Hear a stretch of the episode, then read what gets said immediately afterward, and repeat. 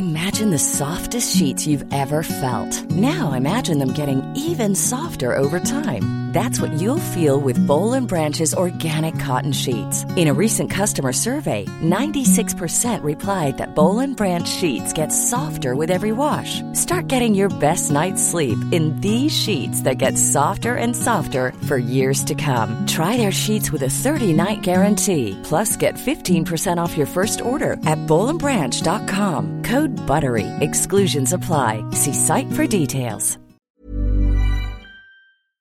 Le studio Biloba présente Le meilleur résumé, la littérature au creux de l'oreille. Dans cet épisode, découvrez La ferme des animaux de George Orwell.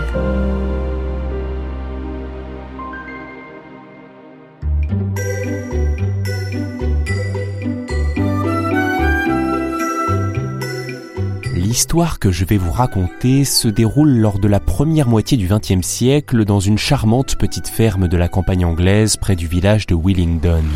Cette ferme s'appelle la ferme du manoir. Un soir d'été, alors que le soleil tombe à l'horizon et que les propriétaires, Mr. et Mrs. Jones, dorment déjà, Poules, canards, chèvres, moutons, vaches, chevaux, ânes, chiens et cochons rejoignent la grange pour participer à une étrange soirée. Tous les animaux de la ferme se sont réunis ici à l'invitation de Sage l'Ancien, un vieux cochon de douze ans. Celui-ci leur raconte un rêve qu'il a fait la nuit précédente et qui a été pour lui comme une sorte de révélation. Camarades, mes jours parmi vous sont comptés. Et avant de partir, j'estime de mon devoir de vous transmettre ce qu'il m'a été donné d'apprendre ici-bas.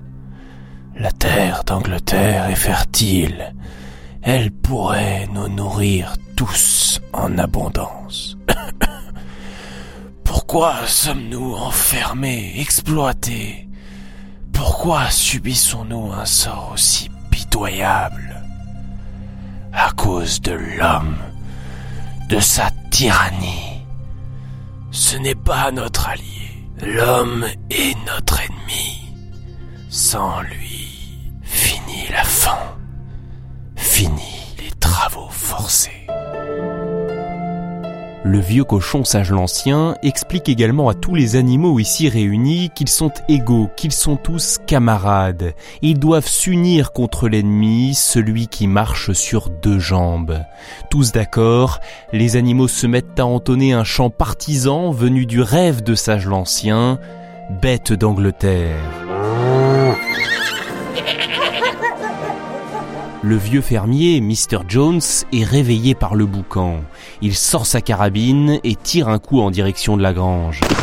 À toute vitesse, les animaux retournent donc se coucher, effrayés par le tyran. Trois nuits plus tard, le vieux sage l'ancien s'éteint paisiblement. Prenant sa suite, trois jeunes cochons nommés Brie-Babil, Napoléon et Boule de Neige décident de préparer la rébellion prophétisée. Ils fondent un nouveau mode de pensée basé sur les enseignements de Sage l'Ancien, l'animalisme. Les trois cochons tentent alors d'y faire adhérer les autres animaux de la ferme. Certains les interrogent comme Luby, la jument blanche. Y aura-t-il du sucre après la rébellion? Ce à quoi Boule de Neige répond Non, nous ne sommes pas équipés dans cette ferme pour en produire. Mais tu n'en auras pas besoin, tu auras du foin et de l'avoine. La rébellion arrive beaucoup plus vite que prévu. Mr. Jones est alcoolique, ses employés sont des fainéants, et bien souvent les animaux ne sont pas nourris. Un jour qu'elle est affamée, une vache défonce la porte de la réserve d'un coup de corne. Et quand Mr. Jones tente d'empêcher les animaux de se servir, faisant claquer son fouet, il est débordé par les bêtes enragées.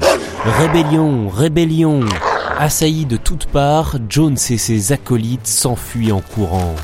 Les animaux sont désormais seuls, la ferme est à eux. Victoire Ensemble, ils détruisent et brûlent tout ce qui leur rappelle la dictature de Mr. Jones. Ils ne conservent que la maison pour en faire un musée. C'est alors que les cochons font une révélation fracassante. Depuis trois mois, Ils ont appris à lire et à écrire, et ils proposent de changer le nom de la ferme, l'écriteau Ferme du Manoir est ainsi remplacé par celui de Ferme des Animaux.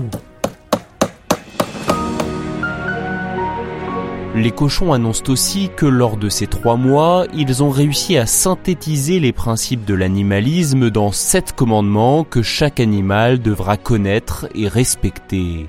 Commandement numéro 1. Tout ce qui marche à deux pattes est un ennemi. Commandement numéro 2. Tout ce qui marche à quatre pattes ou qui a des ailes est un ami. Commandement numéro 3. Nul animal ne portera de vêtements.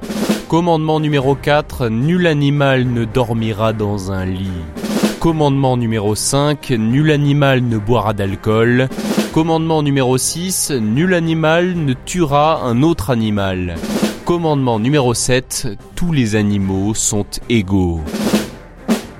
Ces sept commandements sont tracés sur un mur de la grange en grandes lettres blanches. Les vaches, elles, commencent à se plaindre. Leurs pis sont douloureux. Elles souffrent de n'avoir pas été traites depuis 24 heures. Les cochons décident de s'en charger, leurs pieds étant plutôt bien adaptés à cette tâche. Quand les autres animaux demandent ce que vont devenir ces cinq seaux de lait bien crémeux, les cochons répondent de ne pas s'en inquiéter. Allez, tous au champ, il faut commencer la récolte. À leur retour, le soir venu, le lait a mystérieusement disparu.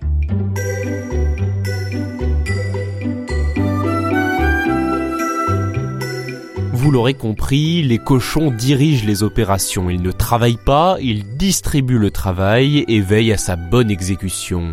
Les récoltes sont bien plus abondantes que lorsque Mr. Jones s'en occupait. Les animaux mangent à leur faim, tout va bien dans le meilleur des mondes. À cela près que les cochons, Napoléon et Boule de Neige ne sont jamais d'accord lors du rassemblement général qui a lieu chaque dimanche matin et qui s'appelle l'Assemblée. Comme certains animaux ne parviennent pas à apprendre à lire ni à retenir les sept commandements de l'animalisme, Boule de Neige propose de les résumer en un seul précepte. Quatre pattes oui, deux pattes non. Napoléon, pour sa part, décide de s'occuper personnellement de la formation de neuf chiots tout juste sevrés, et il les emmène dans un grenier où il les garde reclus.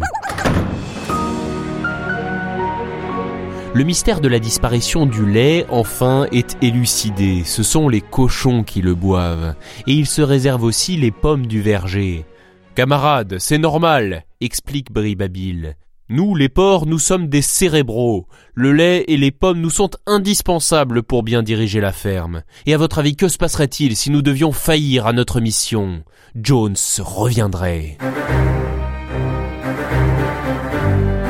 D'ailleurs, en effet, Mr. Jones veut récupérer sa ferme. Au début du mois d'octobre, aidé de deux fermiers voisins et de leurs employés, il donne l'assaut pour tenter de reprendre la propriété. Les animaux qui s'étaient préparés à une telle attaque se défendent vaillamment et l'emportent. Les hommes prennent la fuite. Parmi les camarades, seul un mouton est mort et il n'y a que Boule de Neige qui a été blessé. Les animaux célèbrent donc la victoire en chantant tous en chœur Bête d'Angleterre. Et cette bataille historique est surnommée la bataille de l'étable.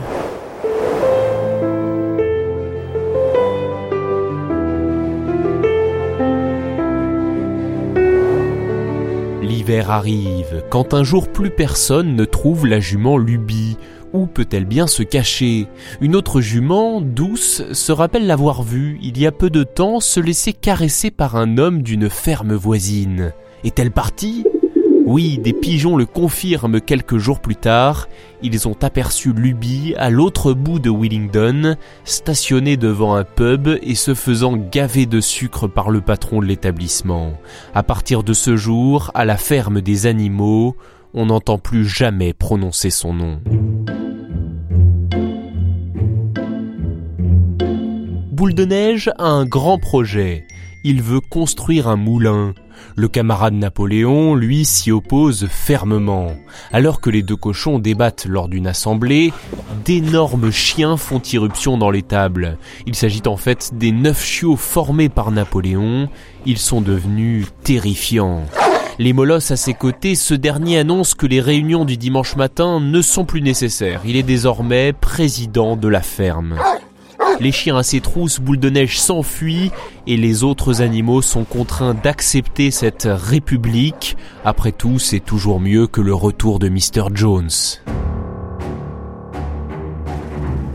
Au bout de quelque temps, le président Napoléon ordonne la construction d'un moulin. Il explique qu'à l'origine c'était son idée. Il ne s'y était opposé que pour se débarrasser du dangereux et pernicieux boule de neige. Un autre jour, Napoléon annonce que la ferme va désormais faire du commerce avec les hommes. C'est indispensable d'après lui si l'on veut pouvoir achever la construction du moulin. Cette décision inquiète un peu les autres animaux qui sont tout de même bien obligés de l'accepter. Et ainsi, tous les lundis, un certain monsieur Wimper passe à la ferme pour faire affaire avec eux. C'est à ce moment aussi que les cochons décident d'emménager dans la maison. Chez les autres animaux, cela sème une nouvelle fois le trouble, et non seulement parce que les cochons prennent leur repas dans la cuisine et ont fait du salon leur salle de jeu, mais aussi et surtout parce qu'ils dorment dans des lits. Douce, la jument, croit pourtant se souvenir que c'est interdit par le quatrième commandement. Elle tente alors de le déchiffrer sur le mur de la grange, avant d'appeler à l'aide Edmé, la chèvre, qui lit mieux que les autres animaux, à l'exception des cochons. Edmé déchiffre. Nul animal ne dormira dans un lit avec des draps les animaux s'acharnent, s'épuisent au travail. Quant au mois de novembre, une tempête dévaste le moulin construit par les animaux. Napoléon accuse Boule de Neige. Ce traître s'est certainement faufilé ici pendant la nuit pour saboter notre ouvrage. Et même si personne ne l'a vu depuis bien longtemps, le président donne l'ordre de le tuer avant de demander aux animaux de se remettre au travail immédiatement pour reconstruire le moulin. Allez, dépêchez-vous cet hiver est particulièrement dur. Par fierté, les animaux font mine que tout va bien devant les hommes. En réalité, beaucoup souffrent de la faim. Napoléon force alors les poules à céder leurs œufs pour les échanger contre d'autres provisions. Elles tentent de résister, mais le cochon président les affame jusqu'à ce qu'elles acceptent de retourner au pondoir. Napoléon semble perdre la raison. Il accuse plusieurs animaux de trahison et il ordonne leur exécution. Les autres recommencent à se poser des questions. Le sixième commandement ne dit-il pas Nul animal ne tuera un autre animal Alors pour le vérifier, la chèvre Edmé lit ce qui est inscrit sur le mur. Nul animal ne tuera un autre animal sans raison. On voit de moins en moins Napoléon, qui ne sort que protégé par ses chiens, à la fois très féroce et très obéissant. Le fermier voisin, Frédéric, tente alors d'envahir la ferme et le moulin est de nouveau détruit. Non sans grande difficulté, les animaux parviennent à emporter cette deuxième bataille, mais cette fois beaucoup sont blessés, dont le fidèle cheval Malabar, un bourreau de travail qui fait une confiance absolue au camarade Napoléon. Quelques jours après la bataille, les cochons découvrent une caisse de bouteilles d'alcool et le commandement numéro 5 subit une légère modification sur le mur de la grange. Nul ne boira d'alcool devient Nul ne boira d'alcool avec excès. Dans cet hiver bien rude, seuls les cochons et les chiens mangent à leur faim. Le mode de vie des cochons ne ressemble plus du tout à celui des autres animaux de la ferme. Ils jouissent maintenant de beaucoup d'avantages. Mais certains, comme Malabar, leur font toujours confiance. Sa blessure guérie, le vieux cheval se remet au travail et ne ménage pas ses efforts. Jusqu'au jour où il fait un malaise. Napoléon déclare qu'il faut l'envoyer à l'hôpital et une camionnette vient le chercher. Mélane Benjamin s'aperçoit qu'il est écrit sur le fourgon négociant en peau et farine animale. Il comprend que Malabar est en route pour l'abattoir. Trois jours plus tard, le cochon Brie-Babil dit avoir entendu une terrible rumeur. Non, Malabar n'est pas allé à l'abattoir. La camionnette était bien celle du vétérinaire. Il n'avait juste pas encore effacé l'enseigne de l'ancien propriétaire. C'est un malentendu. Brie-Babil leur annonce aussi que, en dépit des soins remarquables dispensés au cheval, Malabar est mort, serein, à l'hôpital. Son seul regret, d'après le cochon, est de n'avoir pas terminé la reconstruction du moulin. Cela prouve bien que Malabar était un vrai héros de la ferme. Le dimanche suivant, une camionnette d'épicier s'arrête devant la ferme des animaux et dépose une grande caisse en bois. Le bruit circule que les cochons ont trouvé le moyen de se payer une nouvelle caisse de whisky.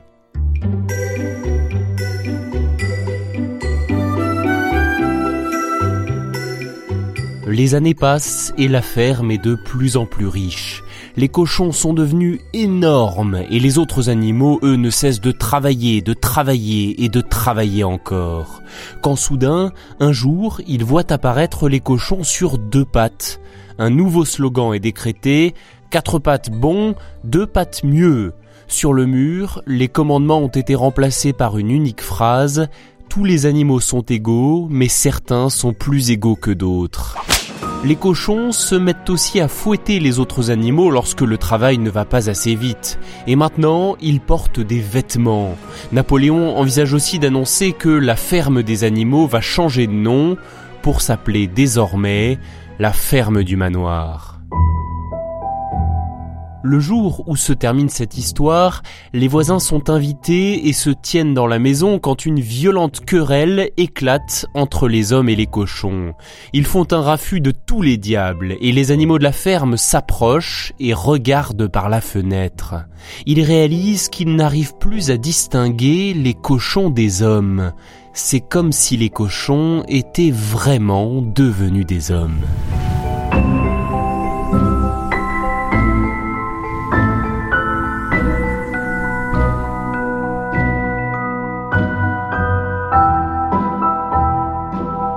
Voilà pour cette histoire écrite par George Orwell et publiée en 1945. On retrouve dans ce récit une critique du régime communiste soviétique. Déjà, la rébellion est clairement une image de la révolution russe de 1917. Le personnage de Napoléon, lui, est inspiré de Staline, resté à la tête de l'URSS de 1924 jusqu'à sa mort en 1954. Orwell met en scène les animaux pour dénoncer le totalitarisme et sa mise en place progressive. Ferme des animaux est un apologue, c'est-à-dire un court récit narratif, démonstratif et fictif, à visée argumentative ou politique. Il est écrit sous la forme d'une fable animalière, anthropomorphique, avec des animaux auxquels sont attribuées des caractéristiques humaines. À noter qu'il en existe plusieurs traductions françaises et certains noms varient en fonction des versions, plus ou moins proche de la version originale en anglais. Sage l'Ancien, par exemple, prend ici ou là le nom de vieux major ou de vétéran. Citons aussi Brie-Babil, qui s'appelle parfois Baratin, ce nom est d'ailleurs assez approprié. S'il arrive que la forme change légèrement, le fond reste le même, et la ferme des animaux est incontestablement un chef-d'œuvre, que je vous invite donc vivement à lire par vous-même. Merci en tout cas d'avoir écouté cet épisode. Abonnez-vous au podcast Le meilleur résumé en laissant s'il vous plaît un like, un commentaire et 5 étoiles si vous êtes sur Apple Podcast et Spotify. À très bientôt. Cet épisode a été coécrit par Candice de Gatine et Gabriel Massé. Il vous a été présenté par Gabriel Massé. C'est une production du Studio Biloba, plus de podcasts à découvrir sur studiobiloba.fr.